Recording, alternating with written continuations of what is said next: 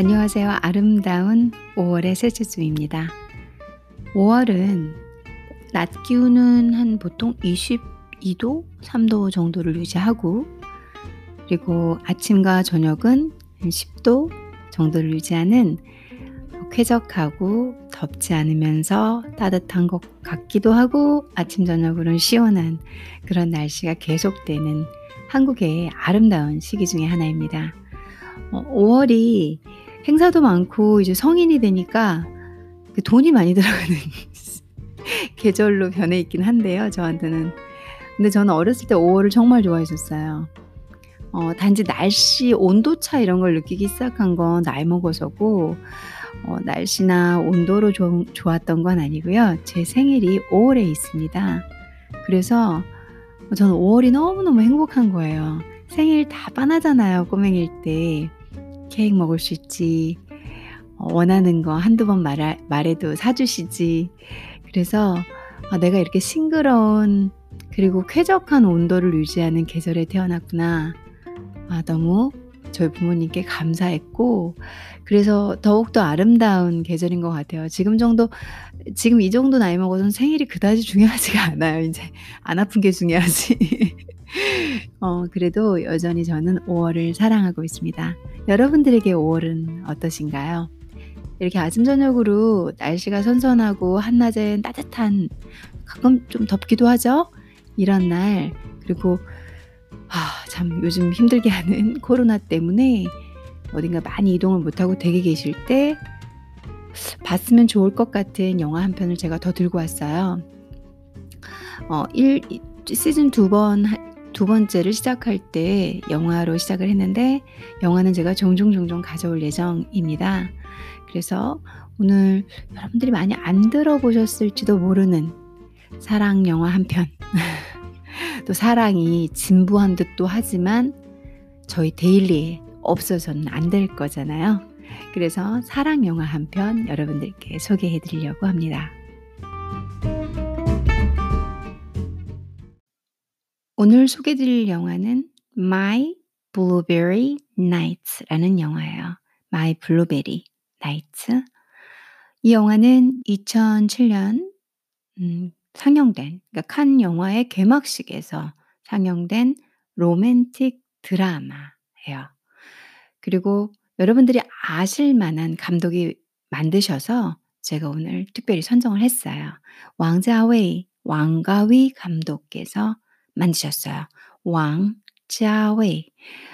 왕자웨이께서 미국에서 촬영을 하셨고 서양 주인공들로 왕자웨이는 여러분들이 잘 아시다시피 화양연화라든가 중경삼님처럼 해피투게더 중경삼림 이런 영화들처럼 그 중국 홍콩 이 배우들을 어 하시고 이 데리고, 데리고 이제 모시고, 모시고 다 이상하네요. 함께 촬영을 좀 하죠. 근데 이 영화는 노라 존스, 저희 한국에서는 가수로 유명하죠. 노라 존스가 주인공으로 참, 참, 참여를 하고 그리고 주드로 아시죠? 정말 잘생긴 어, 정말 잘생긴 영화 배우죠. 그리고 나탈리 포트만도 아실 거예요. 나탈리 포트만도 유명하시니까 유명한 이런 영화 배우들이 대거 출연한 영화예요. 저는 이제 그 당시에는 몰랐는데 2007년에 칸네에서 개막을 하고 2008년에 한국에서 개봉이 됐어요. 뭐 상당한 혹평을 받았다고 그러더라고요. 뭐 상당한 혹평 혹평까지 받을 영화는 정말 아니던데. 아무래도 인제 왕가희 감독에 대한 기대가 있다 보니까 이렇게 혹평을 한 것 같아요. 아 저도 뭐 각자 사람들의 생각은 제가 어떻게 다 컨트롤할 수 있는 건 아니니까. 그래서 어 제 생각이 가장 중요하다고 믿어요. 어 제가 보는 이 영화는 음 좋은 영화였고요. 그 좋다라는 게 어느 면에서 좋은 건지는 오늘 팟캐스트를 들으시다 보면 차근차근 나올 거예요. 제가 보는 관점은 뭐 다른 혹평을 하신 분들과의 관점에서 좀 달라요. 어 그리고 이게 이제 아무래도 영화를 오늘 골라서 여러분들께 크게는 소개 그리고 상세히는 저 닐라가 보는 관점에서 여러분들에게 다양한 시선과 시각을 드리는 부분이기 때문에 그런 주제이기 때문에 아무래도 내용이 스포일 될 수 있어요. 그래서 '내용을 듣고 싶지 않다.' 하시는 분은 이미 어 "영화입니다. 뭐 오늘 영화를 소개해 드릴게요." 하는 콘텐츠는 다 스킵하시면 되세요. 제목만 딱 보시고 가서 영화를 한번 딱 보시고 그다음에 들으셔도 될 것 같아요. 영화 어 미리 내용 듣는 거 싫어하시는 분들 정말 많으시잖아요. 요거는 인제 오늘 콘텐츠하고 좀 다른 얘기인데요. 재미있는 얘기를 한 편 들려 드릴게요. 아 말씀드릴게요. 얼마 전에 어이 제가 상수에 제 위의 콘텐츠에서 이전 콘텐츠에서 맛집 소개를 한번 해 드렸잖아요. 거기에서 이 당인리 국수 인제 국수 공장 그 집을 소개를 시켜 드렸거든요. 제가 거기를 또 갔어요. 정말 최근에 얼마 전에 갔는데 가서 이 들기름 국수 인제 들기름하고 간장 소스 베이스로 막 좀 약간 짭짤한데 담백한 그 국수를 먹고 녹두전을 먹고 있는데 어 같이 간 친구가 그지 요즘 어 정말 핫하다고 하더라고요. 끝났어요. 부부의 세계. 그 저는 안 봤거든요. 부부의 세계에 빠져 가지고 저한테 부부의 세계를 그 하는 날 금, 토 그 다음 날이죠. 금요일 거 하면 토요일 날, 토요일 거 보면 일요일 날 그냥 내용 스포일을 막 해요. 어차피 제가 안 보는 걸 알아서 그런지 막 얘기를 해 줘요. 막 디테일하게 주인공의 감정과 행동 노선을 막 설명을 해 주거든요. 그래서 그날도 당 당인리 국수 그걸 먹으면서 이렇게 듣고 있는데 그 그 룸에 이제 이렇게 먹는 국수 그 집에 어 저희 뒤 제 저희 먹는 뒤에 한 남자가 앉아 있었어요. 그 남자가 혼자 저희랑 똑같이 들기름 국수를 먹고 있었거든요. 근데 그 사람이 갑자기 어 영어로 말하면 excuse excuse me죠. 한국어로 "저기요." 이러는 거예요. 그래서 어 시꺼 놀랐죠. 왜냐하면 뭐 전혀 모르는 사람이 저기요 하니까 이게 외국하고는 달라 한국에서는 저기요가 그렇게 좋은 게 아니거든요. 갑자기 밑도 끝도 없이 아는 어 사람도 아닌데 저기요 하면 '뭐 잘못했나?' 뭐 저는 인제 그런 생각부터 들거든요. 그래서 이렇게 봤더니 정말 웃겼던 게 아 제가 어저께 그 부부의 세계를 못 봤거든요. 오늘 볼 거예요. 그래서 정말 내용을 엿들으려고 하는 건 아닌데 혹시 그 내용 얘기를 좀 좀 안 해 주시면 안 될까요? 제가 그 내용을 들으면 오늘 드라마를 보는데 아그안될 것 같아 가지고요. 그래서 내용 스포일을 쪼끔만 그래서 좀 그렇게 당당하게 얘기를 해 주시니까 마음도 편하고 그다음에 '아 정말 그럴 수 있지. 저렇게 드라마 좋아하시는 분들은 간접적으로 테이블 거기다가 손님이 저희랑 그 사람밖에 없었거든요. 그래 가지고 너무 죄송하면서도 웃기면서도 '참 솔직하다.'라는 생각도 들면서도 '요즘 젊은 친구들은 저렇게 솔직하군.' 뭐 이런 생각도 하면서 그래서 어 "아 예예. 알겠습니다. 아유 죄송해요. 저희가 본의 아니게." 이렇게 제가 얘기를 했어요. 그랬더니 "아 아닙니다, 아닙니다. 제가 얘기를 엿들으려고 하는 거였는데 이게 들려 가지고." 막 그래서 한참 웃었던 기억이 나요. 음. 그것처럼 저도 인제 그때 한번 또 느꼈죠. '아 그래. 내용 스포일을 싫어하시는 분들이 많을 거야.'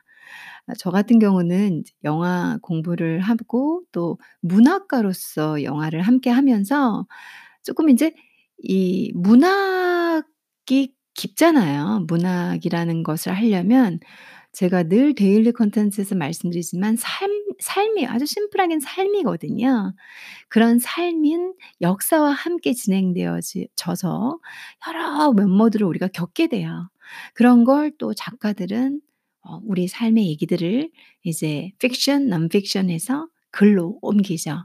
그런 부 공부를 한 사람이 영화를 함께 보고 있기에 어 제가 드릴 수 있는 좀더 다른 면에서의 시선 각자의 분석이 있을 거지만 저는 영화 비평을 하고자 하는 게 아니라 '아 이런 느낌을 저는 받았습니다. 이런 생각으로 영화를 보고 있어요.'라는 걸 여러분들께 공유하고 또 '영화의 지식을 좀 알려드리면 어떨까.'라는 생각으로 콘텐츠를 만들고 있 있으니까 어 '영화 내용을 아예 안 듣고 싶다.' 그러시면 안 들으시면 될 것 같고요. 보고 들으시면 될 것 같습니다. 자 그러면 영화에 대한 얘기 본격적으로 시작해 보겠습니다.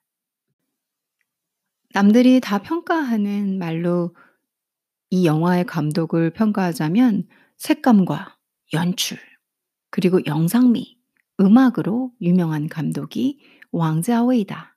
감독 감독계의 예술인이다. 어 미술 장인 같은 느낌 있잖아요. 근데 사람들이 보는 왕자웨이는 그 면모만 있는 것이 아니라 전 왕자웨이 감독이 진짜 문학가라고 생각이 들어요. 왕자웨이 감독처럼 우리 인생에서 가장 흔한 소재를 가지고 저렇게 흔하디 흔한 그래서 묻혀 가서 인생에서 그걸 일부러 생각도 안 할 법한 음 감정을 저렇게 아름다운 영화로 다소 지루해 보일 수도 있지만 어 그렇지 않게 만들 수 있는 감독이 누가 있을까? 액션 볼 거 많죠. 그쵸? 뭐 그리고 가상 스토리 신기하잖아요. 그리고 볼 것도 많고 아 미래에 진짜 저런 일 일들이 일어난다고 아바타? 그렇죠. 근데 이 왕자웨이 감독은 뭐 모래 같은 소재 있잖아요. 모래를 누가 눈여겨 보고 누가 흔하게 생각하겠어요. 우리 인간에게 흔하디 흔해서 묻혀지기 쉬운 감정, 사랑, 슬픔 그리고 헤어짐. 그걸 소재라고 끄집어 이 우선 보이는 게 아니라 안 보이는 것을 소재로 꺼내서 그거를 보이는 걸로 presentation 하는 거 쉽지 않거든요. 근데 이걸 present 하는 것 뿐만 아니라 색감부터 음악, 귀로 듣는 음악, 눈으로 보는 눈 그리고 우리 머리, 감정, 소울이 모두 느끼는 사랑이란 소재, 사랑과 관련된 이별, 아픔을 그려내는 감독이 왕자웨이라고 저는 정의해 봐요. 어 다른 누가 하셨는지는 저는 몰라요. 근데 여러분들이 듣고 가시는 데일리 방송의 팟캐스터인 닐라는 왕자웨이 감독은 문학가다. 삶의 이 마음 그러니까 돈이 아니에요. 인간 관계에서 우리가 모두 추구하는 거. 근데 입 밖으로 잘 내밀지 않는 거.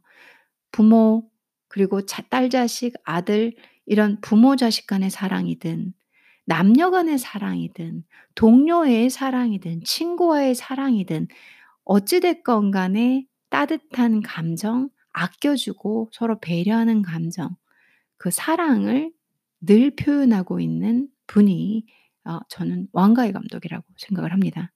그래서 왕가희 감독에 관련해서 치면은 뭐 색감, 연출, 음악 뭐뭐이 시네마 cinematography에서는 뭐 "이 사람이 대단하다." 이런 말을 많이 하죠. 아직 그것만 볼 것은 아닌 것 같습니다. 그래서 제가 앞전에 어 언급해 드렸던 문학가의 시선으로 이 분의 그림 작가 이 분의 영 영화를 한번 제가 설명해 드려 보고 싶다. 분석이 아니고 비평도 아니고 설명해 드리고 싶 싶다. 제가 혼자 느낀 음제 생각을 어 고런 면에서 영화를 보시고 그리고 요런 설명이 좀 중요한 게요. 이 왕가희 감독에 관해서 잘 모르시거나 아니면은 어 왕가희 감독 영화를 처음 보시는 분들은 그리고 좀 '나는 감수성이 좀 딸리는 사람이야.' 뭐 이런 분들도 계시잖아요. 그런 분들은 ' 뭐야 이게. 어 지루해. 어우 영화는 왜 이렇게 늘어져.' 이렇게 보실 수가 있어요 충분히. 그래서 얘기를 좀 이렇게 왕가희 감독 얘기를 좀 듣고 지식을 좀 그러니까 다른 시각을 통해서라도 저 같은 사람 이렇게 보는 사람들의 시선을 통해서라도 듣고 보시면 어 '몰랐던 감독이셨다.' 그러면 이 사람만의 영화 특색이 남다르기 때문에 큰 도움이 되실 거라고 생각이 들어요. 제가 쪼금 전에 방송을 하다가 중간에 잘랐어요. 왜 그러냐면 어 전화가 와 가지고 중간에 방송을 잘랐거든요. 뭐 이거 뭐 맥북이든 맥 뭐 애플 핸드폰이든 아니면 애플 워치든 제가 다 연계가 돼 있어 가지고 전화 한 통화만 들어오면 막 미친 듯이 소리가 막 울려요. 딴 게 아니라 어저께 그저께 저는 제 방송을 음자 자뻑에 취한 게 아니라 인제 검사하려는 차원에서 종종 들어요. 저 같은 경우 얼마나 지겹겠어요. 했던 말 또 한 거 또 듣고, 또 듣고. 근데 어 제가 인제 중간중간에 이렇게 어색하게 끊어지는 부분들이 여러분들 듣다 보시면 방송이 있을 거예요. '요 갑자기 여기서 왜 끊기지?' 하고 넘어가는데 또 이렇게 smooth하게 넘어가지는 않고 내용 앞뒤만 맞춰서 제가 중간에 이렇게 갑자기 자르게 되는 경우가 보통 그렇거든요. 그게 방해 요소가 있을 때예요. 전화가 오거나 문자가 띵 하거나.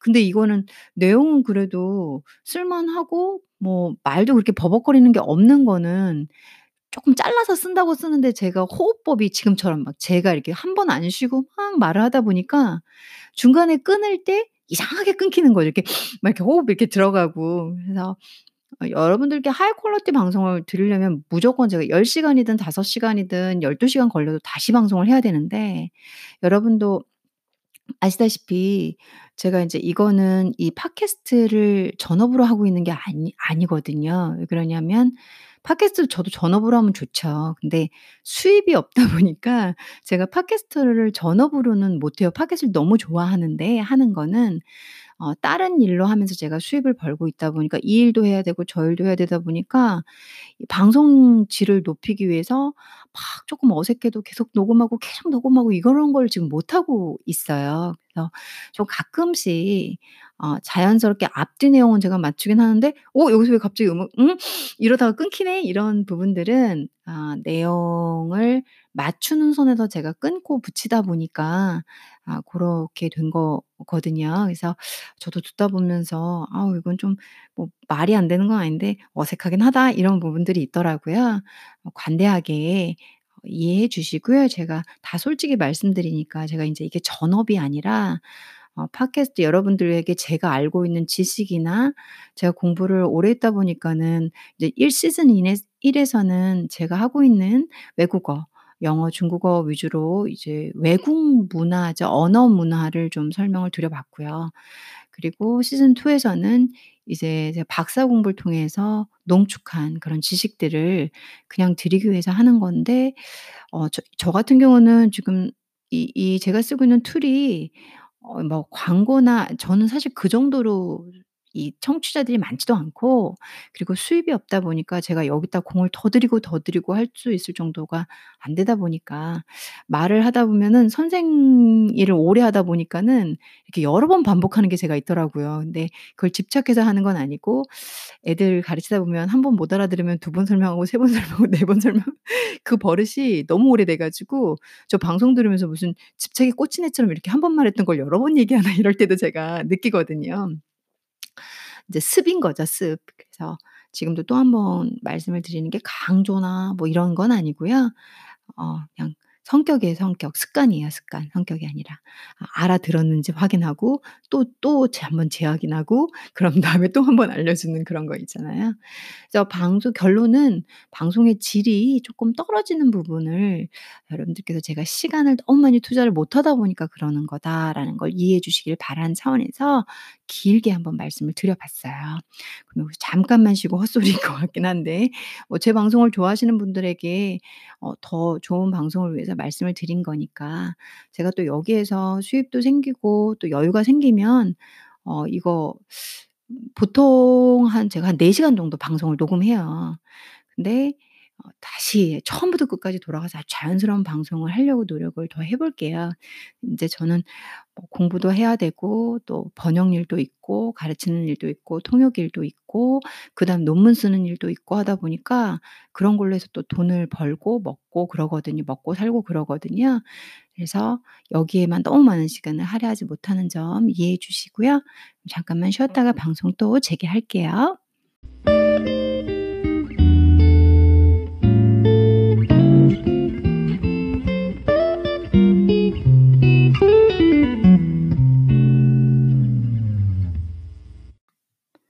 My Blueberry Nights 영화의 director, producer, writer 좀 그 전체적인 프레임으로 객관적인 자료 어 왕자웨이 감독의 팀원들, 멤버들을 쪼끔 간단히 설명을 해 드릴게요. 이게 왜 중요하냐면 왕자웨이 감독은 음 항상 일하는 분들하고 같이 일을 해요. 그래서 인제 왕자웨이 감독을 저를 통해서 좀 아시게 되셨거나 관심을 갖게 되셨다면 그러니까 항상 보다 보면 같은 이름들이 늘 나오게 될 거예요. 근데 인제 여러분들께 정보를 드리는 차원에서 설명을 좀 드리는 거고요. 근데 여기서 이 My Blueberry Nights는 좀 예외 케이스예요. 항상 왕자웨이 감독과 함께 일을 하는 cinematographer인 Christopher Christopher Doyle이라는 분이 계세요. 크리스토퍼 도일은 왕지아웨이 감독과 함께 모든 그 왕자웨이 감독의 명성, 색깔, 이분의 특별한 영상법, 이분의 특별한 촬영법을 다 함께 해주신 분이에요. 크리스토퍼 크리스토퍼 도일. 근데 이 My Blueberry Nights에서 cinematography는 다른 분이 담당을 해주셨고요. 이분은 제가 특별히 언급은 하지 않을게요. 그리고 또 왕자 웨이 감독하면은 에디터가 있죠. 왕자 웨이 감독의 함께 일하는 에디터. 이 editing을 해주시는 분은 윌리엄 챙이라는 분이에요. 영어로는 다 그렇게 설명을 이름을 말해주죠. 윌리엄 챙이라고. 근데 이제 보통어 중국어로 설명을 드리면 짱슈핑, 짱슈핑이라는 분이에요. 네, 왕자웨이 감독도 이 제가 중국어, 중국에 쓰는 만다린, 중국어로 말하는 보통화로 제가 설명을 드리는 거고 이 왕자웨이 감독은 광동, 홍콩 분으로서 광동어가 그분의 모국어예요. 말이에요. 광동어랑 보통어는 서로 못 알아들어요. 저는 그 이제 랭귀지를 좀 여러 개를 하다 보니까는 그래도 가끔씩 이 단어인가 하고 비슷한 점을 찾을 땐 있지만 그렇다고 해서 understand가 된다는 얘기는 아니에요. 보통어는 알아듣지만 아 광동어는 모르거든요. 그렇게 왕자웨이 감독의 모국어인 광동어로 그분 이름을 말씀드리자면 왕칼와이예요. 왕칼와이. 근데 제가 인제 어떻게 신용은 좀 낼 수 있는데 Y가 육성이라 제가 육성을 연습해 본 적이 없거든요. 그래서 잘 못하겠더라고요. 근데 왕자웨이 감독을 공식적인 자료 뭐 위키피디아 같은 곳 아니면 유튜브 어느 외국인들이 말할 땐 전부 왕칼와이라고 얘기를 하죠. 그게 어 이분의 광동어 발음으로 그분이 왕자웨이 감독께서 이제 세상에 인터내셔널하게 소개를 하고 말씀을 하고 있기 때문이에요. 근데 그분 입장에서는 그게 모국어니까 그렇게 말하는 게 맞겠죠. 이제 저는 이제 보통을 하다 보니까 조금 편하게 왕자웨이라고 얘기를 하는 거고 영어에서 왕칼와이예요. 이 왕자웨이 감독은 에디터 윌리엄 챙, 아, 장쇼핑하고 함께 항상 에디팅을 해주시고요. 이번 영화 My Blueberry Nights에서도 에디팅을 윌리엄 챙이 해주셨어요. 그리고 여러분들이 음, 이제 왕자웨이 감독의 최근 영화를 좀 설명을 드려보면 간단하게 The Grandmaster이 왕자웨이 감독의 마지막 영화예요. 현재까지는. 이 The Grandmaster 일대 종사 있죠. 거기에서 복장, 그러니까 옷, 그게 중국의 무술을 어, 표현하는 영화였잖아요. 뛰어난 영상미와 함께 스토리를 전달을 하고 있잖아요. 그 일대 종사의 에디터도 역시 윌리엄 챙이에요. 이렇게 어, 왕가의 감독과 한 획을 그은 영화는 에디터 윌리엄 챙, 그리고 cinema cinematography를 담당하고 계시는 분 크리스토퍼 크리스토퍼 이거 영어가 왜 이렇게 안 되죠? 크리스토퍼 도웰이라는 분하고 함께 같이 일을 하고 있어요.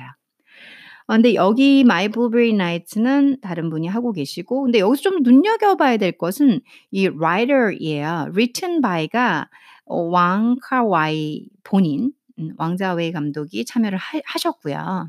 그 다음에 함께 참여하신 분이 로렌스 블락이라고 해서 미국의 저명한 어, novelist면서 short story를 쓰시는 분이에요. 이분을 American Crime Writer이라고 보통 사람들이 알고 계시죠. 쓰는 책들이 미스터리 책이라든가 crime 쪽으로 많이 쓰시니까.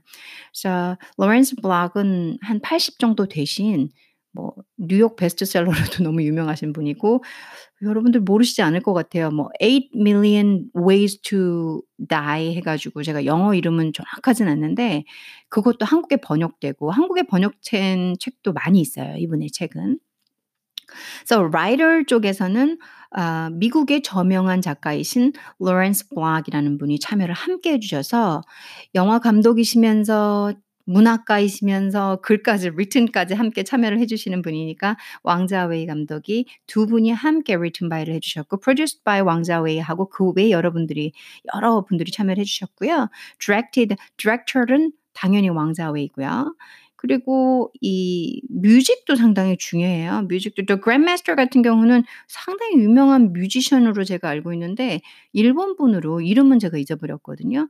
music 그 music 하고 이크 cinematography하고 뭐 복장 이제 이렇게 예술 옷 이런 미적 감각인 분 editing 해 주시는 분들 이런 분들은 저명한 분들이 왕자 웨이 감독과 함께 짝을 이뤄서 가고 있죠. 그래서 어 왕자 웨이 감독 영화를 보실 때 이번 판에는 제가 이걸 설명을 해 드려야 될 것 같아서 설명을 드리고요. 또 윌리엄 챈 같은 경우는 The Grandmaster 함께 했고 그다음에 고 이 지금 현재 영화죠. My Blueberry Nights는 2007년 작품이에요. 어 지금 왕자 웨이 감독의 마지막 영화로 되고 있는 The Grandmaster 바로 앞에 촬영했던 거 거기서도 윌리엄 챈이 함께 참여를 했고 그리고 2004년작으로 제가 알고 있 2003년 2004년작으로 알고 있는데 어 2046이라고 해서 영화 여러분들 보신 분들 계실 수 있는데요. 2046 영화에서도 윌리엄 챈이 함께 나오죠. 크리스토퍼 도일도 함께 참여를 했고요. 음 고렇게 그리고 인제 화양연화라고 해서 2000년 이 작품인 In the Mood for Love도 크리스토퍼 도일 그리고 윌리엄 챈 함께 아 전부 다 작업을 해 주셨어요. 자 그렇다면은 제가 이 영화 My Blueberry Nights라는 영화의 내용을 함께 설명을 드려 가면서 어 이제 거기서 어떤 시선으로 이 왕자웨이 감독의 얘기를 좀 보면 좋을지 그리고 함께 흘러가듯이 저랑 한번 훑어보고 들어보고 하면 어 재밌는 시간일 것 같고 제감제 저한테 들은 설명과 얘기를 가지고 여러분들이 각자 영화를 보시는 것도 좋을 것 같아요. 제가 앞에서 스포일을 싫어하시는 분의 예시를 들어 드렸잖아요. 근데 저는 완전 반대예요. spoil을 상당히 좋아해요. 영화 영화의 여러 분들의 스토리 비평, 스토리 분석, 스토리 감상문을 읽고 그 다음에 영화를 봐 영화를 보는 스타일이에요. 되게 특이하죠. 어왜왜 그러냐면 저는 인제 제가 개인적으로 여러 사람들의 얘기와 스토리까지 다 듣고 전체 프레임을 머릿속에 집어 넣고 그러고선 이분은 이렇게 보시고 이분은 이게 슬픈 영화다. 이분은 이게 로레 어어 로맨스 영화다. 이분은 이게 뭐 나쁜 영화다. 이런 각자의 주관적인 해석을 듣고 제가 그 생각의 생각의 흐름대로 가고 있는지 저는 다르게 보이는 제 시선을 아주 작게나마 creative 하는 걸 좋아해요. 특이하죠? 그래서 저는 항상 리뷰를 먼저 보고 영화를 보는 편이에요. 어찌 됐든 영화 얘기 본격적으로 들어가 보겠습니다.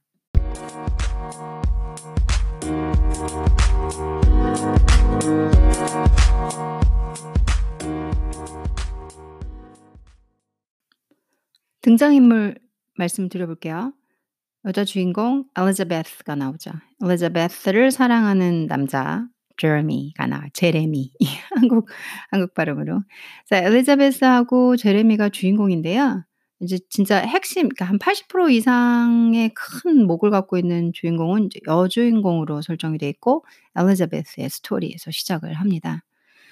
엘리자베스는 저는 이제 사실 줄거리를 줄줄줄 읽어 드릴 생각은 1도 없고요. 제가 생각하고 이렇게 얘기가 이런 영화 이 영화가 어떻게 흘러가는지 그 설명을 드리다 보면은 어쩔 수 없이 줄거리가 이렇게 듬성듬성 뽑혀 나오는 구조예요, 제 영화 얘기는. 어 고거를 인지하고 들어 주시면 될 것 같고요. 엘리자베스는 우선 실연을 당하죠. 강제 실연을 강제 실연을 당하죠. 엘리자베스가 남자친구의 바람 남자친구가 다른 여자가 있는 거. 저 바람 피운 거. 그거를 이 카페, 카페 주인공 뭐 카페 뭐 음식점, 음식점 선술 술도 좀 팔고 하니까 음식점 음 사장 잘생긴 어 주드로 그러니까 인제 인제 극명 이름은 극의 극상의 이름은 제레미죠. 제레미를 통해 알게 돼요. 그래서 인제 그게 어떤 이렇게 관시 관계가 돼서 둘이 나중에 결론만 말씀드리면 뭐 "사랑에 빠진다." 이렇게 흔해 빠지고 흔한 얘기다. "아 그래?" 이렇게 하면 인제 뭐 영화를 보실 이유가 없죠. 재미가 없죠. 어 그거는 그 고렇게 극단적으로 얘기를 끝내기보다는 엘리자베스는 또 남들 다 겪는 거 겪는 거죠. 여러분들 중에서도 경험 있지 않나요? 그러니까 남자친구가 다른 여자 만나고 있어. 근데 내가 몰랐어. 뭐 바람 피운다 그러죠? 그 부부의 세계 제가 이거 에피소드 앞전에 말씀드린 부부의 세계가 그런 거라면서요. 뭐 뭐 남편이 바람을 피우고 뭐 어쩌고저쩌고 뭐 이런 이런 얘기라고 그러더라고요.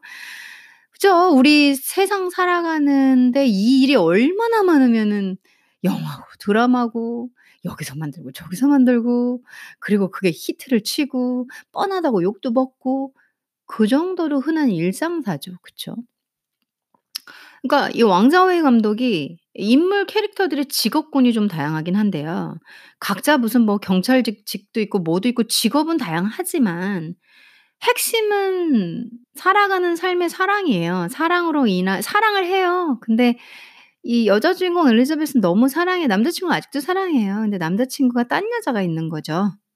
그래서 사랑 그리고 우리가 다 느끼고 다 겪고 뭐 여러분들도 이제 중고등학교 때 '아 남자 친구 언제 생기나 여자 친구 언제 생기나. 대학교 가서 남자 친구 언제 생기나 여자 친구 언제 생기나.' 저희 이런 고민 늘 하고 살잖아요. 그리고 나이 좀 꽉 찼다 그러면 "결혼 언제 할래? 언제 할래?" 뭐 그게 뭐겠어요. 그러니까 형식적으로는 결혼이든 남녀 관계에 구분을 짓든 뭐 이런 제도적인 그게 있지만 핵심은 사랑이죠. 사랑 안 하고 결혼하시는 분들도 있다고는 하는데 정도 일종의 사랑이에요. 그래서 어 우리가 살아가면서 그냥 우리와 한 몸으로 경험해야 하는 감정이면서 느낌이면서 중요한 요소면서 생각이면서 삶의 일부면서 카테고리면서 사랑이죠. 어 그 사랑에 관련된 얘기예요. 이 영화는 간단하게 말씀을 드리면. 근데 이 엘리자베스는 음 너무 마음이 아파요. 자기가 아직도 사랑하고 있는 남자친구가 다른 여자가 있고 그 여자와 함께 이 제레미가 운영하는 어 음식점에 와서 음식을 먹고 간 걸 알게 되죠. 그래서 말 돌리지 말고 인제 이제 "헤어지자." 그렇게 돼서 뭐 어떻게 헤어지게 되는데 그런 저처럼 "아름답게 헤어지자." 이런 건 아니고요. 왜냐면 엘리자베스는 상처를 많이 입고 그 다음에 사랑하는 남자친구가 다른 사람을 바라보고 있었기에 그 아픔을 어떻게 표현을 해야 되잖아요. 그걸 겪으신 분들은 아실 거 아니에요. 그게 어떤 감정인지. 둘이 좋게 끝나면 모를까. 한 사람은 아직도 사랑을 하고 있고 믿고 있었는데 내 나의 상대방에게 다른 사람이 있다? 정말 끔찍한 일이고 절망적이고 그리고 뭐 세상이 여기서 이 세 커플이 되는 거죠. 제레미하고 엘리자베스 커플하고 그다음에 이 나탈리 포트만이 맡고 있는 레슬리 역할이 있고 그다음에 슐린이라고 하는 슐린이라는 여자 주인공 하고 데이비드가 데이비드 역할을 데이비드 씨가 역할을 인제 맡고 있는 경찰관인 그 사랑 커플. 그래서 세 커플이 되는 건데 제레미하고 엘리자베스 하나 그리고 레슬리하고 인제 레슬리는 아버지와의 관계죠 그 둘. 그 다음에 이 슐린 커플 셋 이렇게 되는데 슐린 커플을 보면 결국은 남자가 죽어요. 그러니까 사랑 자기 와이프가 와이프를 사랑하고 와이프가 딴 남자를 만나고 이제 이혼을 하고선 이쪽 커플은. 근데 와이프를 너무 사랑하고 와이프한테 집착을 해요. 집착을 하고 그리고 뭐 끊임없이 그 와이프를 기다려요 이 헤어졌는데도 불구하고. 어 거기서 그리고 그 사랑의 끝은 이제 와이프가 안 받아주고 다시 돌아올 생각이 없고 "너는 네 길 가라. 나는 너한테서 끝났다. 난 당신이랑 끝났다." 하면서 문을 문을 열고 나가죠. 이제 그 문을 열고 나갈 때 클로즈업하고 그 문을 표현하는 방식이 어 상당히 중요해요. 왜 그러냐면 여기서 계속 열쇠가 나오고 문 얘기가 나와요. 열쇠와 문. 그쵸. 사람 마음이라는 게 저희 정말 살아가면서 늘 느끼는 거예요. '내 맘 같지 않다.'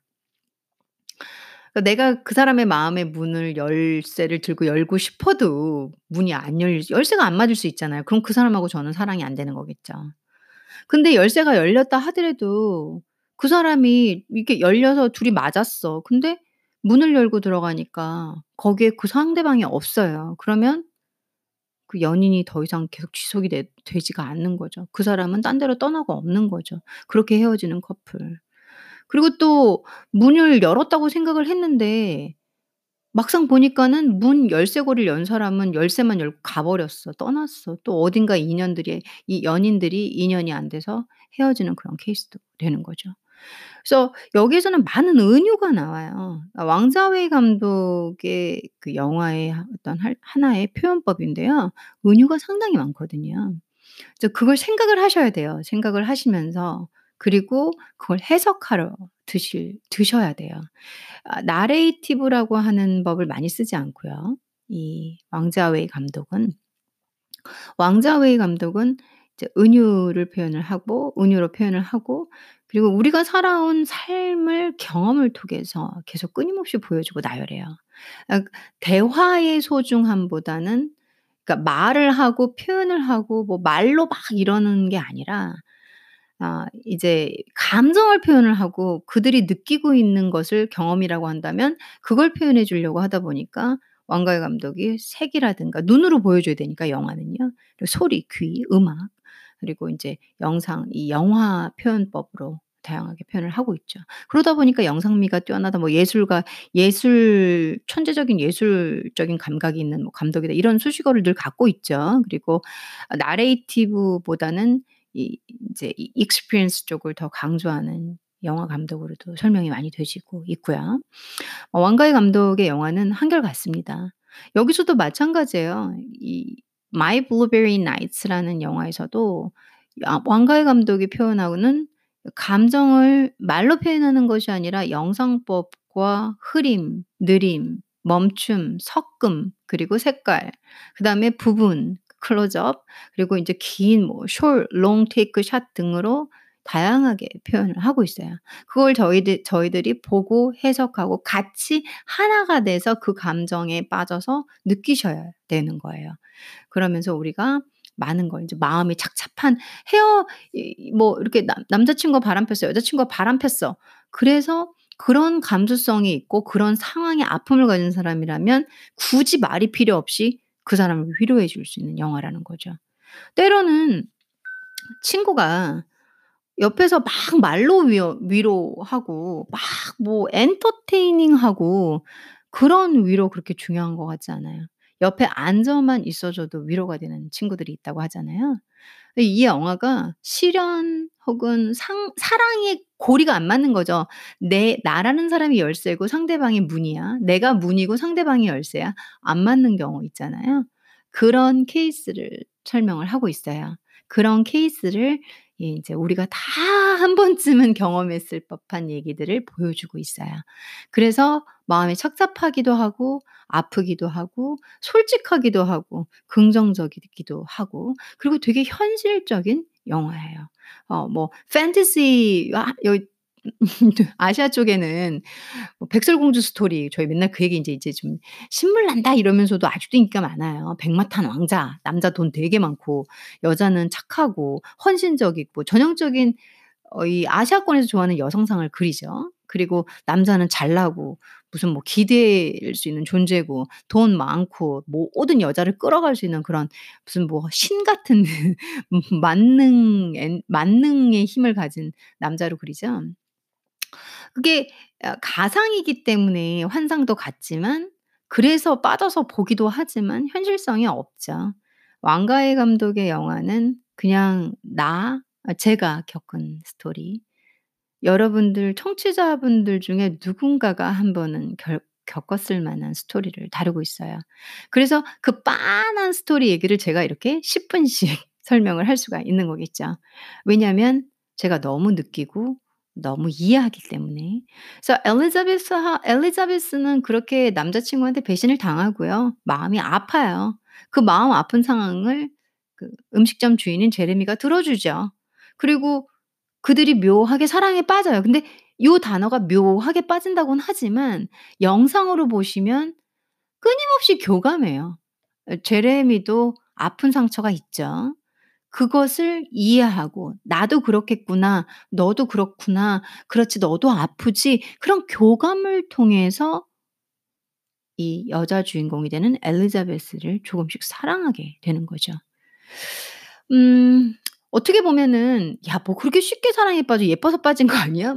그건 아닌 것 같아요. 이렇게 보시다 보면 제레미 역시도 연인이 떠나잖아요. 그리고 기다리는 거죠. 그 카페에서 기 그 음식점에서 기다리는 음식점을 운영하면서 기다리는 거죠. 그리고 어 이 둘의 연결고리가 되는 게 열쇠예요. 엘리자베스가 열쇠를 제레미한테 화가 나서 줘요. 여기 와서 밥 먹었던 내 남자친구 얘기를 듣는 거예요, 다른 여자하고 와서.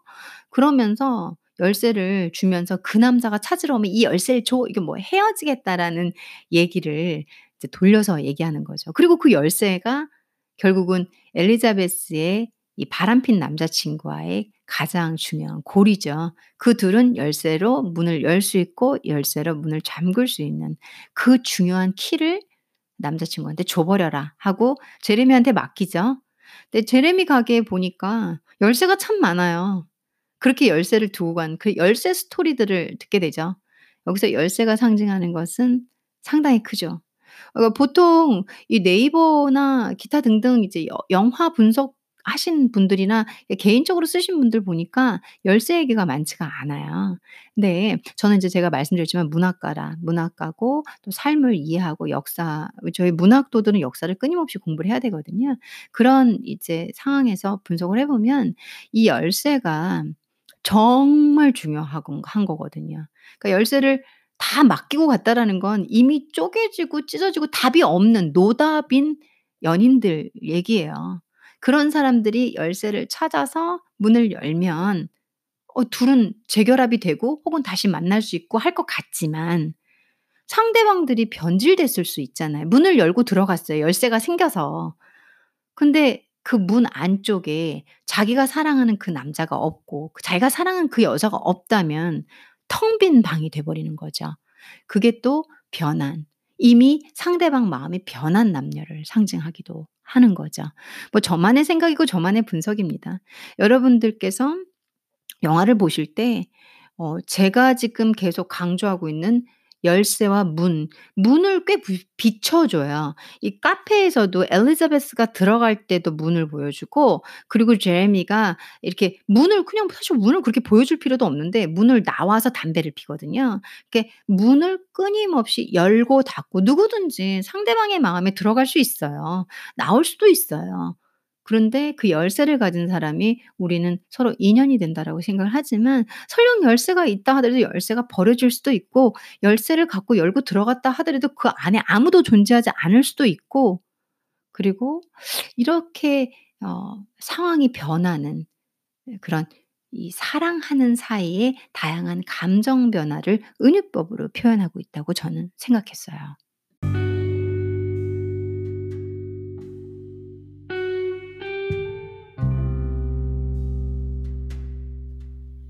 이 영화 제목이 My Blueberry Night예요. 아 참 이렇게 얘기하다 보니까 앞전에 요거 말고 방금 전에 한 거 말고 그 앞전 음악 나오기 전에 night를 wait라고 제가 약간 착각해서 또 막 얘기하더라고요. 왜 그런지 모르겠어요. 죄송해요. 그래서 My Blueberry Night라는 제목이 뭘까? 그 한참 생각하실 수 있을 거예요, 여러분들도. '나의 블루베리 밤?' 뭐지? 그게 영화 처음에 바로 나오더라고요. 저는 이제 제레미가 실연당하고 상처 입은 엘리자베스를 위로하면서 해 주는 말이에요. 그 이 제레미의 가게는 파이들이 여러 종류가 있거든요.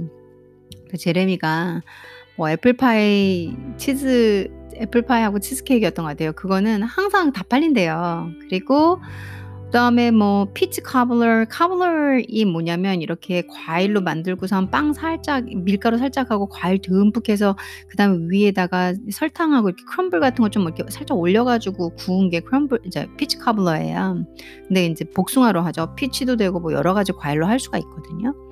그래서 그거는 뭐 거의 다 팔리기는 한데요. 근데 희한하게 블루베리 파이는 한 조각도 안 팔린대요. 그래서 그때 제레미가 블루베리 파이 파이를 그냥 통째로 다 들고 있고 저녁 마감 시간이니까 그걸 버리려고 하더라고요. 그때 어 엘리자베스 여주인공이 물어봐요. "왜 그러냐? 뭐 블루바이 블루베리 파이에 무슨 문제가 있냐?" 그러니까 저는 그 한국말 번역으로 영화를 보지 않았어요. 그래서 제가 인제 들었던 영어 단어들 이렇게 기억나는 대로 어 지금 어, 해석을 드리는 거예요. 그러다 보니까 번역본하고 좀 다를 수 있는 점은 여러분들이 이해해 주시고요. 어, 뭐가 뭐 뭐가 뭐가 뭐가 잘못됐나 맛이 없나 뭐 이런 식으로 얘기하니까 다른 관점을 줘요 제레미가. 블루베리 파이는 아무 문제가 없다. 블루베리 파이는 아무 문제가 없대요. 단지 사람들이 블루베리 파이를 선택하지 않는다. 인기가 없단 소리겠죠, 그냥. 그냥 사람들. 그래서 이게 어 생각은 종이 한 장 차이예요. 생각은 종이 한 장 차이. 그러니까 그 한 장 차이를 보여주는 거예요. 보통은 뭐가 잘 안 팔리면 이게 뭐가 문제가 있나? 맛이 없나? 가격이 비싼가? 이런 생각을 한단 말이에요. 근데 제레미는 블루베리 파이는 문제가 없다. 단지 그러니까 얘는 얘는 잘못한 게 없어. 얘는 예쁜 파이야. 얘는 맛있는 파이야. 그러나 사람들이 선택하지 않을 뿐이다. 음, 그 얘기를 들을 때 제가 딱 느꼈던 게 저의 가치관하고 되게 맞았어요. 어, 내가 이게 왜 안 되지? 이게 왜 안 되지? 이런 생각을 많이 해요. 아, 이게 왜 안 되지? 왜 안 되지?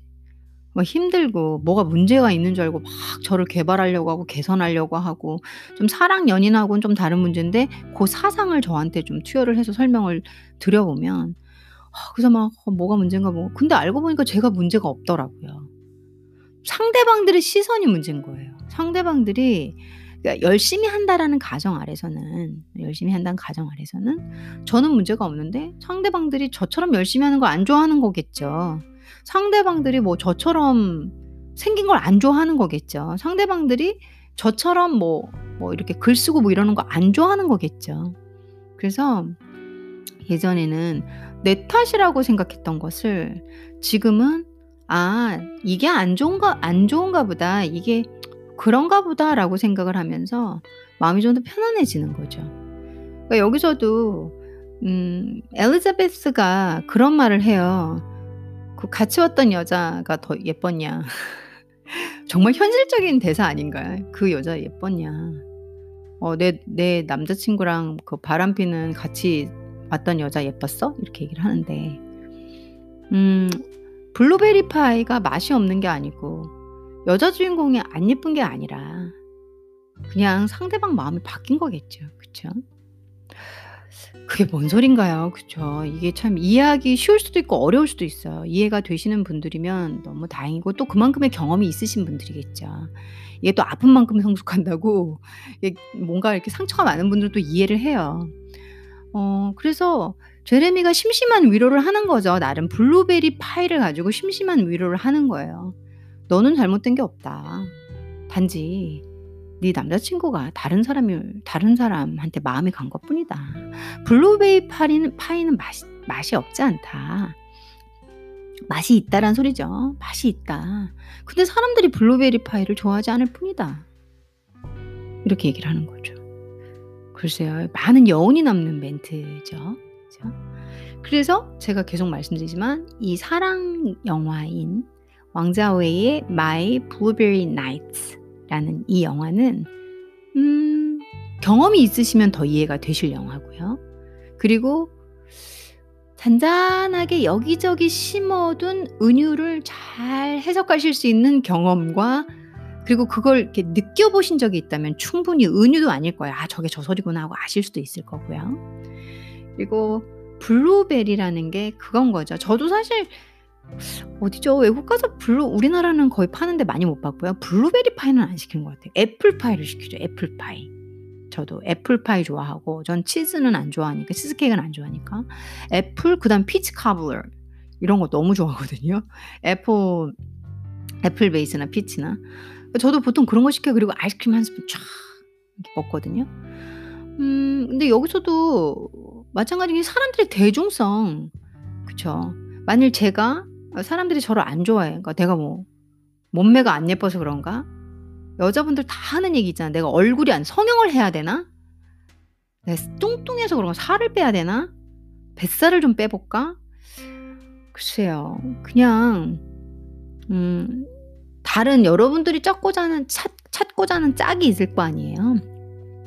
그분들이 여러분들을 그냥 뭐 싫어서가 아니라 싫어서가 아니라 다른 것들을 더 좋아하는 거겠죠.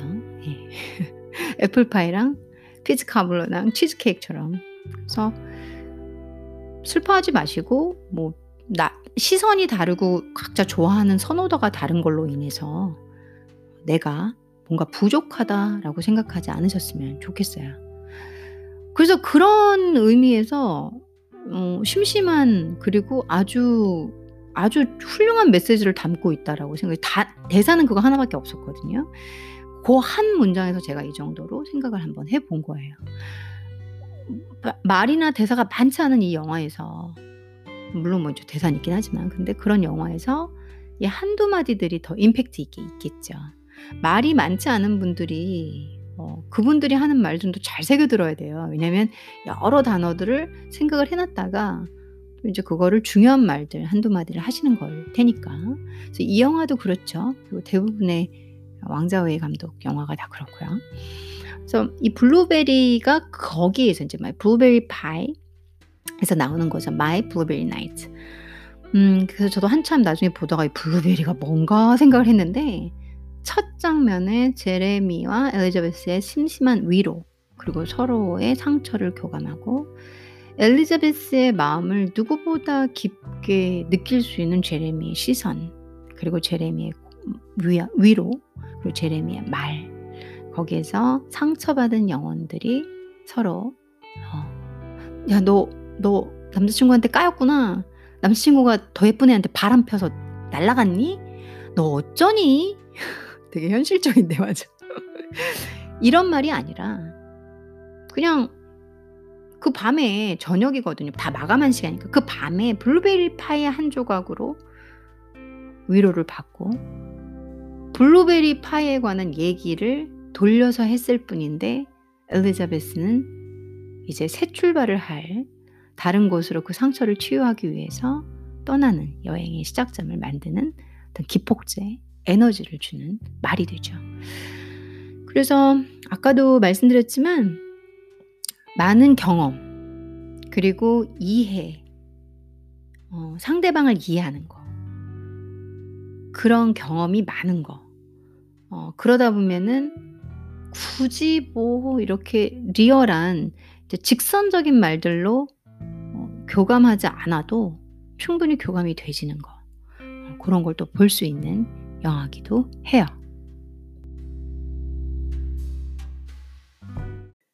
마지막으로 제가 인제 좀 설명해 드리고 싶은 어 어떤 흐름, 흐름은 엘리자베스는 road trip을 하기 시작해요. 뉴욕에서 멤피스로 간 다음에 그리고 라스베가스.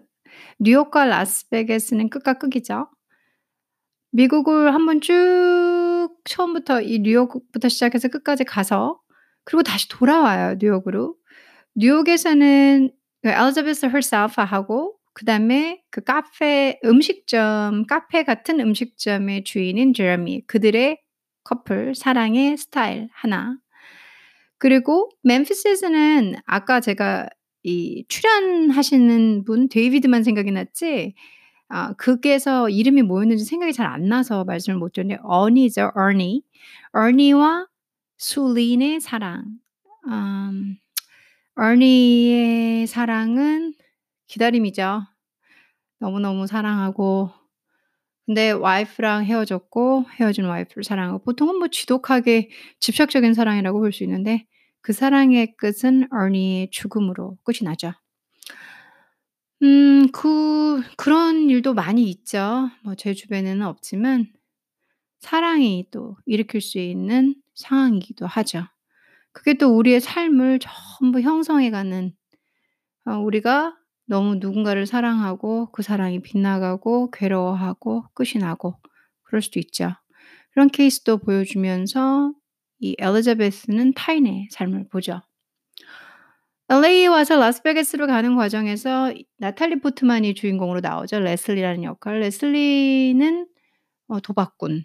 도박을 ' 아 이렇게 도박하면 안 되겠다.'라는 교 교훈을 주기도 하는 거기에서 그녀와의 이제 레슬리의 삶을 보죠. 아버지의 죽음을 인정하지 않고 아버지의 죽음을 보려 하지 않고 뭔가 뒤틀어진 아버지와의 관계. 하지만 아버지가 돌아가시고 난 뒤에 아 아버지와 관계를 다시 한번 생각하고 그 사랑을 깨닫는 거. 이 연인과의 관계 관계면은 필립 제레미하고 엘리자베스밖에 없죠. 엘리자베스하고 제레 제레미는 우리가 지금 알고 있는 남녀의 사랑이고 슈하고 어니는 이제 헤어진 후에 어 한쪽이 일방적으로 사랑을 하고 있고 한쪽은 벗어나고자 하는 그런 사랑의 형태를 갖고 있고요. LA에서 만난 레슬리 같은 경우는 남녀의 관계는 아니지만 부녀의 어긋난 인간관계의 한 모습을 보여주고 그걸로 인해서 삐뚤어지게 사는 모습 그러면서 다시 궁극적으로 돌아, 돌아, 돌아 우리가 누가 죽고 나면은 그 알고 보면 그 싫었던 시간들이 다 그렇게 후회가 된다고 하잖아요. 그런 삶의 과정을 아주 흔하게 주변에서 겪을 수 있는 모습을 보여주죠. 그 케이스들을 레이스 엘리자베스 herself가 여행을 통해서 타인의 사랑의 종류를 보게 되는 거죠. 그리고 자신의 모습도 계속 비추어 보죠. 남자친구와의 사랑, 남자친구는 다른 사람을 바라보고 자신을 자책했고 괴로워했고 힘들고 heart가 broken 됐죠. 그 마음을 아는 채 제레미의 관심과 사랑을 보지 못하고 떠나죠. 그 와중에서도 멤피스에 있든 LA에 있든 끊임없이 제레미에게 편지라는 엽서라는 굳이 전화와 말로 다 할 수 없는 편지의 수단으로 제레미와 끊임없이 연락을 하죠. 여기에서 이 왕가의 감독이 이제 written에 참여를 했잖아요. '왜 편지를 선택했을까? 우편을 선택했을까?' 생각을 좀 해 봤어요. 아 도대체 왕가의 감독은 왜 우편 전화 거기서 물어봐요 어니가 멤피스에서 "왜 전화로 하지 않고 편지를 쓰냐? 글을 쓰냐?" 그랬더니 엘리자베스가 말로 다 할 수 없는 것, 전화로 통화로 다 할 수 없는 것, 편지로 할 수 있는 것이 있다. 아 그게 무엇인지 저희도 좀 생각을 해 봐야 될 것 같아요. 요즘에는 문자 시대고 빨리빨리 응, 응, 흥 해서 보내 오케이, 오케이 초성음만 찍어서 보내는 시대잖아요. 근데 '내가 엽서로 얻을 수 있는 게 뭘까? 글로 얻을 수 있는 게 뭘까?' 생각을 해 봤더니 잠시만 쉬었다가 그 그 답을 드릴게요.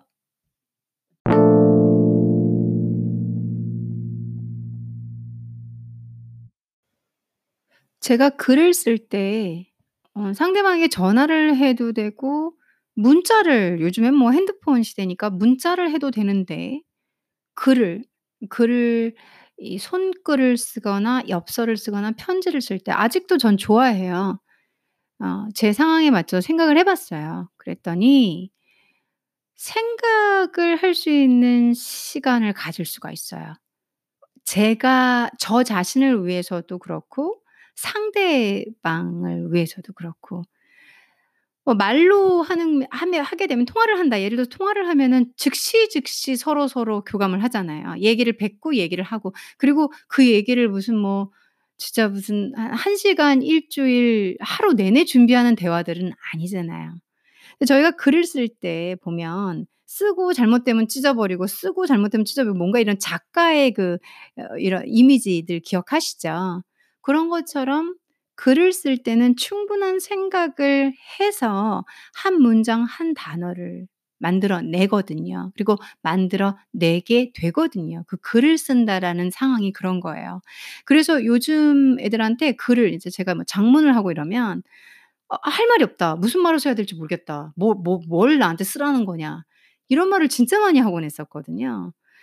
그래서 저 같은 사람은 아 이게 뭔가를 되게 많은 에너지를 요구하고 침착하게 앉아서 생각을 정리하게 하는 어떤 그런 exercise가 필요한가 보다, practice가 필요한가 보다라는 생각을 제가 그때 얻었었어요.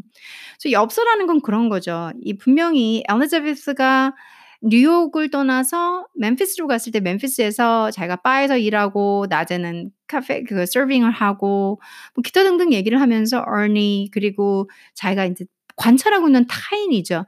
사랑의 아픔을 마음속 깊이 하루하루가 하루하루를 어떻게 빨리 보내면 되는지 하루하루를 어떻게 잊 잊으면 되는지 그걸 육체 노동으로 하고 있거든요. 오전에 진짜 열심히 일하고 저녁에 밤늦게까지 바에서 일하고 이러면서 자기 몸을 힘들고 바쁘게 하면서 고통의 나날, 남자친구에게 배신을 받고 남자가 다른 사람을 어 바라보는 그 상황을 잊기 위해서 지금 엘리자베스는 노력을 하고 있잖아요. 그래서 하루하루를 보낸단 말이에요.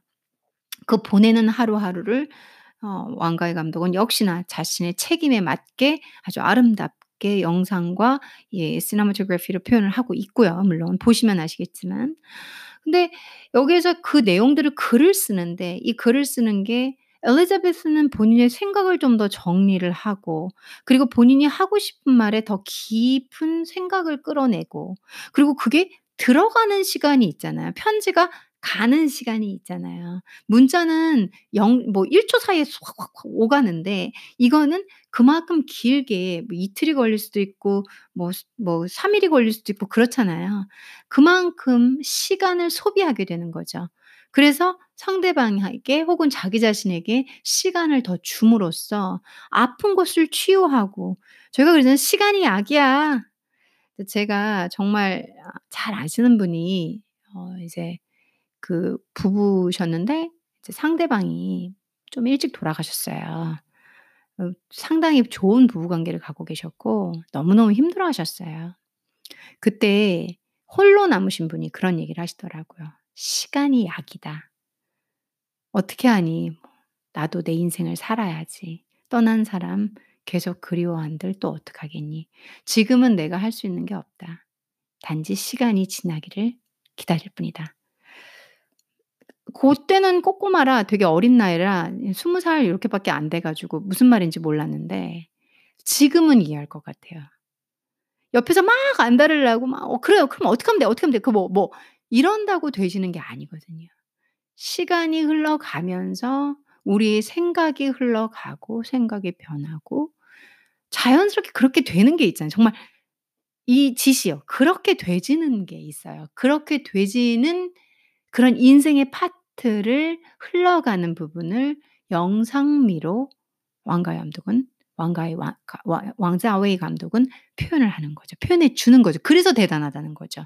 그런 부분. 그렇게 표현하기 어려운 그렇게라는 단어를 영상법으로 보여주고 있으니까. 그래서 저는 인제 이 엽서를 선택한 이유는 음 이들에게 시간이 필요한 거거든요. 제레미는 이제 어 엘리자베스를 사랑하지만 엘리자베스는 시간이 필요하거든요. 엽서가 도달하고 가는 데 필요한 시간만큼 엘리자베스는 그만큼의 시간을 소비하고 제레미한테 갈 수 있겠죠. 자기가 치유가 돼 줘야 되니까. 그래서 빠른 수단 대신 길게 가는 시간을 소비하는 수단을 생각했다고 생각을 했고요. 첫 번째 우편이.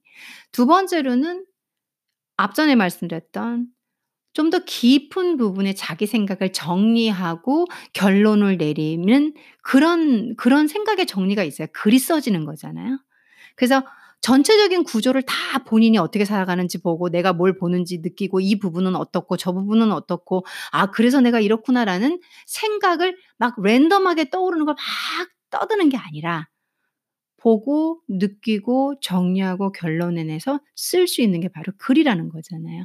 그래서 자신을 한번 정리하고 그리고 정리된 자신을 치유하는 시간이 필요하다는 간접적인 메시지 제레미에게 보내고 있죠. 그거를 전화도 아니고 문자도 아닌 이메일도 아닌 우편으로 보내면서 엽서를 보내기 시작한다라고 전 생각을 했어요. 이 두 가지를.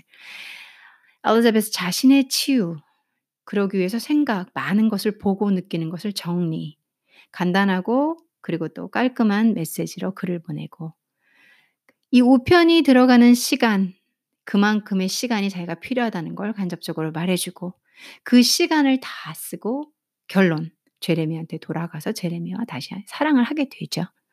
어 고것을 이게 엘리자베스의 상황, 심리적 상황, 엘리자베스의 정리정돈해 나가는 어 그런 이 영화에서 전반적으로 서사의 흐름으로 보여주고 있는 것을 우편 하나로 추각해서 저는 봤어요. 물론 저만의 생각입니다. 여러분들도 한번 보시고 어 제가 바라본 게 어떤 이런 관점이 괜찮은지 생각해 보시면 좋을 것 같아요.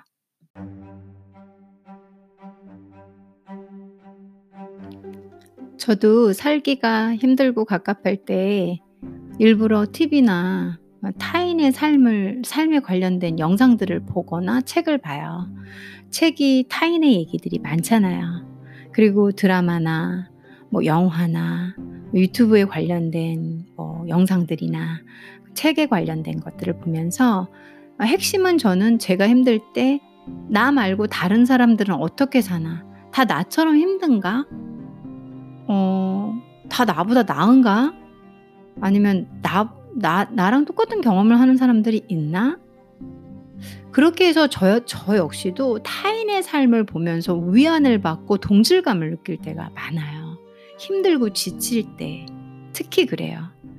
그래서 이런 어, 관점에서 영화의 흐름을 보면 엘리자베스는 여행 road trip 여행을 하면서 거기에 나오는 케이스가 두 개가 있죠. 이 수하고 어니의 사랑, 그런 다음에 레슬리하고 아버지의 관계.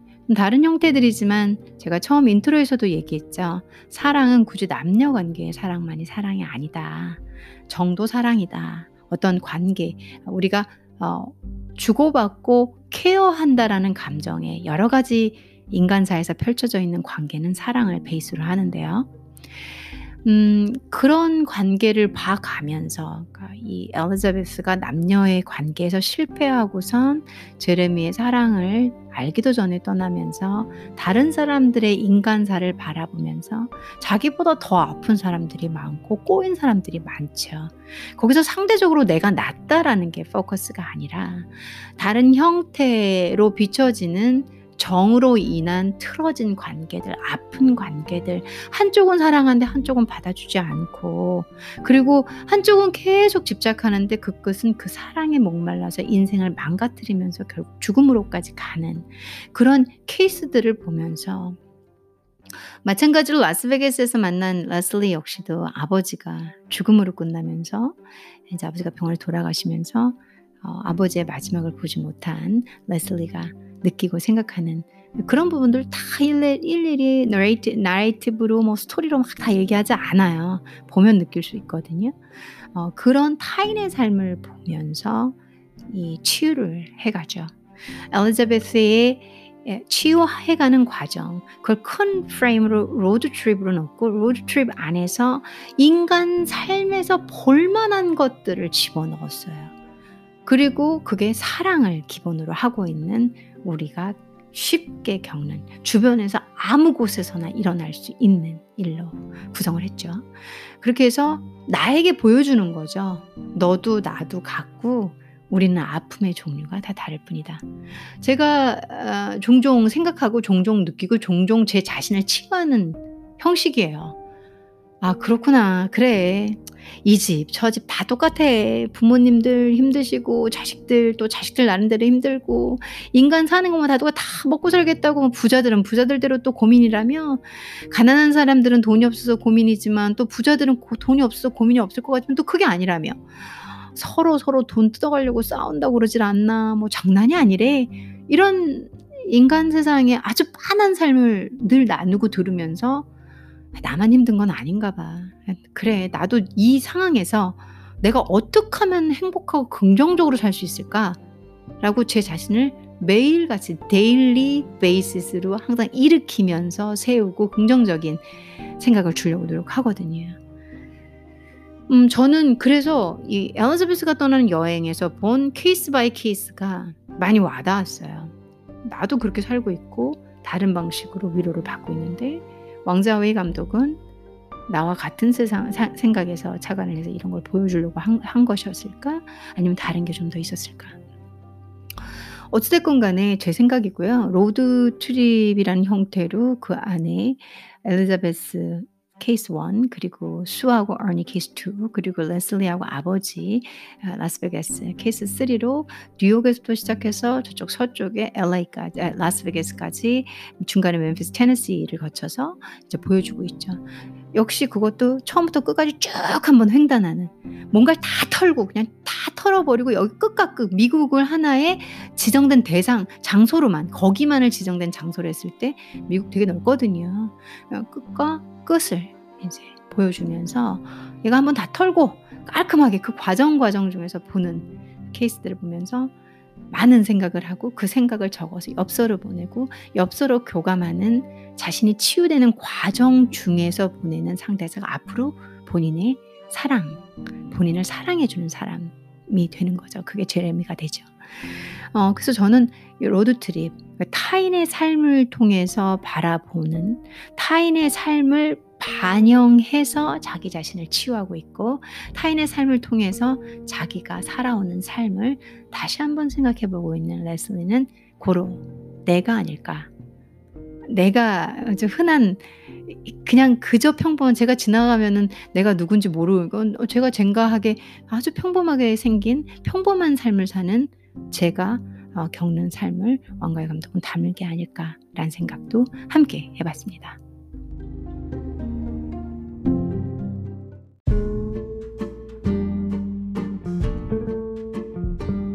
조금 전에도 마지막에 이제 타인의 삶을 바라보는 레슬리라고 했는데 방송을 현재 어 제가 오전 8시 좀 넘어서 시작을 했거든요. 현재가 낮 3시가 됐어요. 그래서 오늘은 방송이 좀 제가 길게 녹음을 하게 되네요. 할 드릴 말씀이 너무 많고 영화를 보고 영화 분석을 하면서 또 제 생각까지 첨부를 하다 보니까 한 대여섯 시간 방송으로 길어지다 보니까는 이름이 헷갈리네요. 좀 변명을 대자면 그래서 레슬리가 아니라 이제 주인공이 되는 아, 엘리자베스죠. 타인의 삶을 바라보고 있는 엘리자베스 이 말이었는데 아, 오늘도 실수를 했더라고요. 죄송합니다.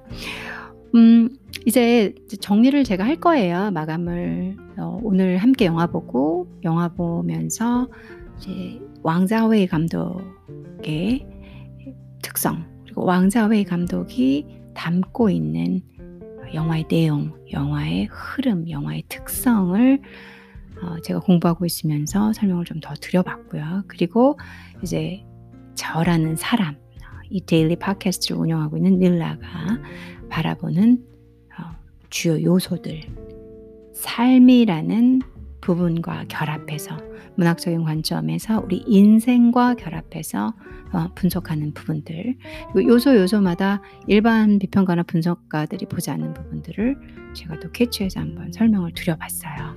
재밌게 들으셨기를 바라고 요거는 마지막에 마무리하면서 드리는 건데 여러분들 제 얘기를 듣고 나 이 영화 한번 봐봐야 되겠다 해서 My Blueberry Night라는 영화를 찾으시면 포스터가 나오잖아요. 메인 영화. 이 영화를 광고하기 위해서 실은 사진 있잖아요. 거기 제레미라는 남자 주인공하고 엘리자베스라는 여자 주인공이 이렇게 입을 서로 서로 키스라고 하죠. 입을 맞추는 장면이 이렇게 있어요. 그 부분이 어, 엔딩 씬이거든요. 네, 그걸 포스터로 포스터로 이제 만들어서 모든 이 영화에 관련된 자리에서 처음으로 뜨게 해놨더라고요. 이, 이 부분 요 씬이 상징하는 게 이제 맨 마지막에 영상이 폭발하게 되는데 엘리자베스가 다시 제레미한테 돌아와서 카페로 가니까 엘리자베스를 300일을 기다리면서 엘리자베스만을 위한 자리를 늘 reserve를 시켜놓은 거예요. 예약, 예약석이라고 해서 엘리자베스를 기다렸다는 있어요. reserve라는 건 그 사람을 위한 거잖아요. 그래서 예약을 해두고 다른 사람이 못 앉게 하는 거잖아요. 제레미의 마음에 아픔과 상처를 가지고 치유하게 떠나간 엘리자베스를 계속 자기 마음에 비워둔 거죠.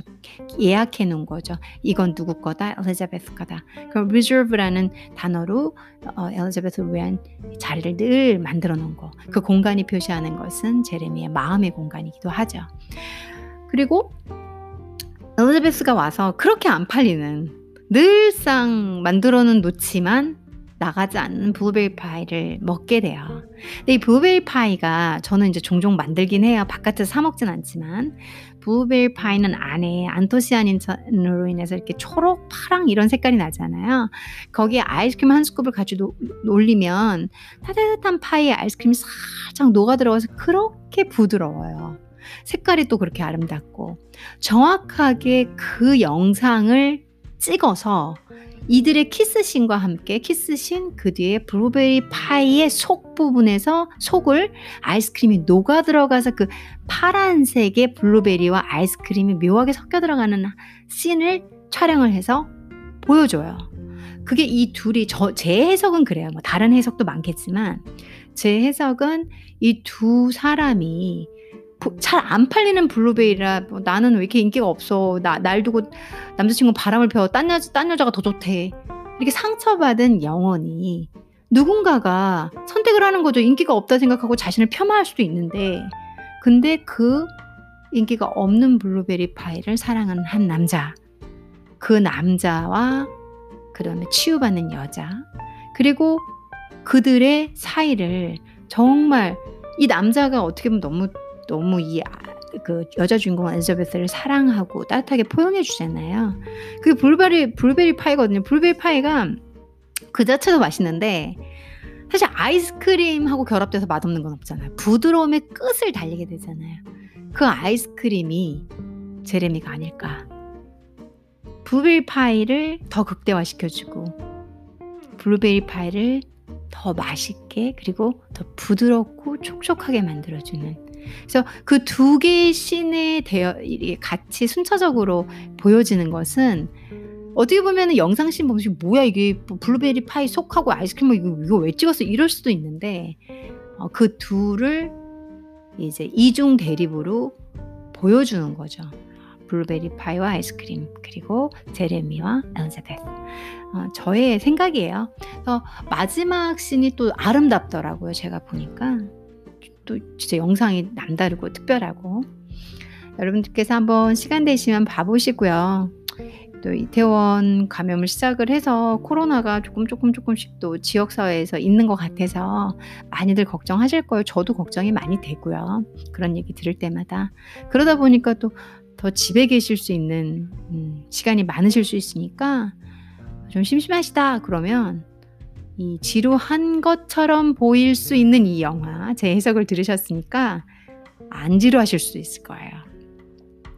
한번 봐보시면서 행복한 오늘이 목요일이에요. 제가 한 주 중에 목요일에 방송을 한 적은 최근에 시즌 2를 시작하고는 없는데 주중에 이쯤 됐을 때 월화수 열심히 일하시고 좀 피곤하고 금토일 내일 기다리는 시점에 뭘 할까 설레이, 설레이는 이 시간이어야 하는데 코로나 때문에 좀 행동에 제약이 있으시다면 댁에서 이 영화 한 편 보시면서 주말에 가족 가족들하고 봐도 무방한 영화예요. 예, 그리고 어, 사랑하는 사람 어, 또 친한 친구들하고 보시면서 한번 생각해 보시면 좋을 것 같습니다.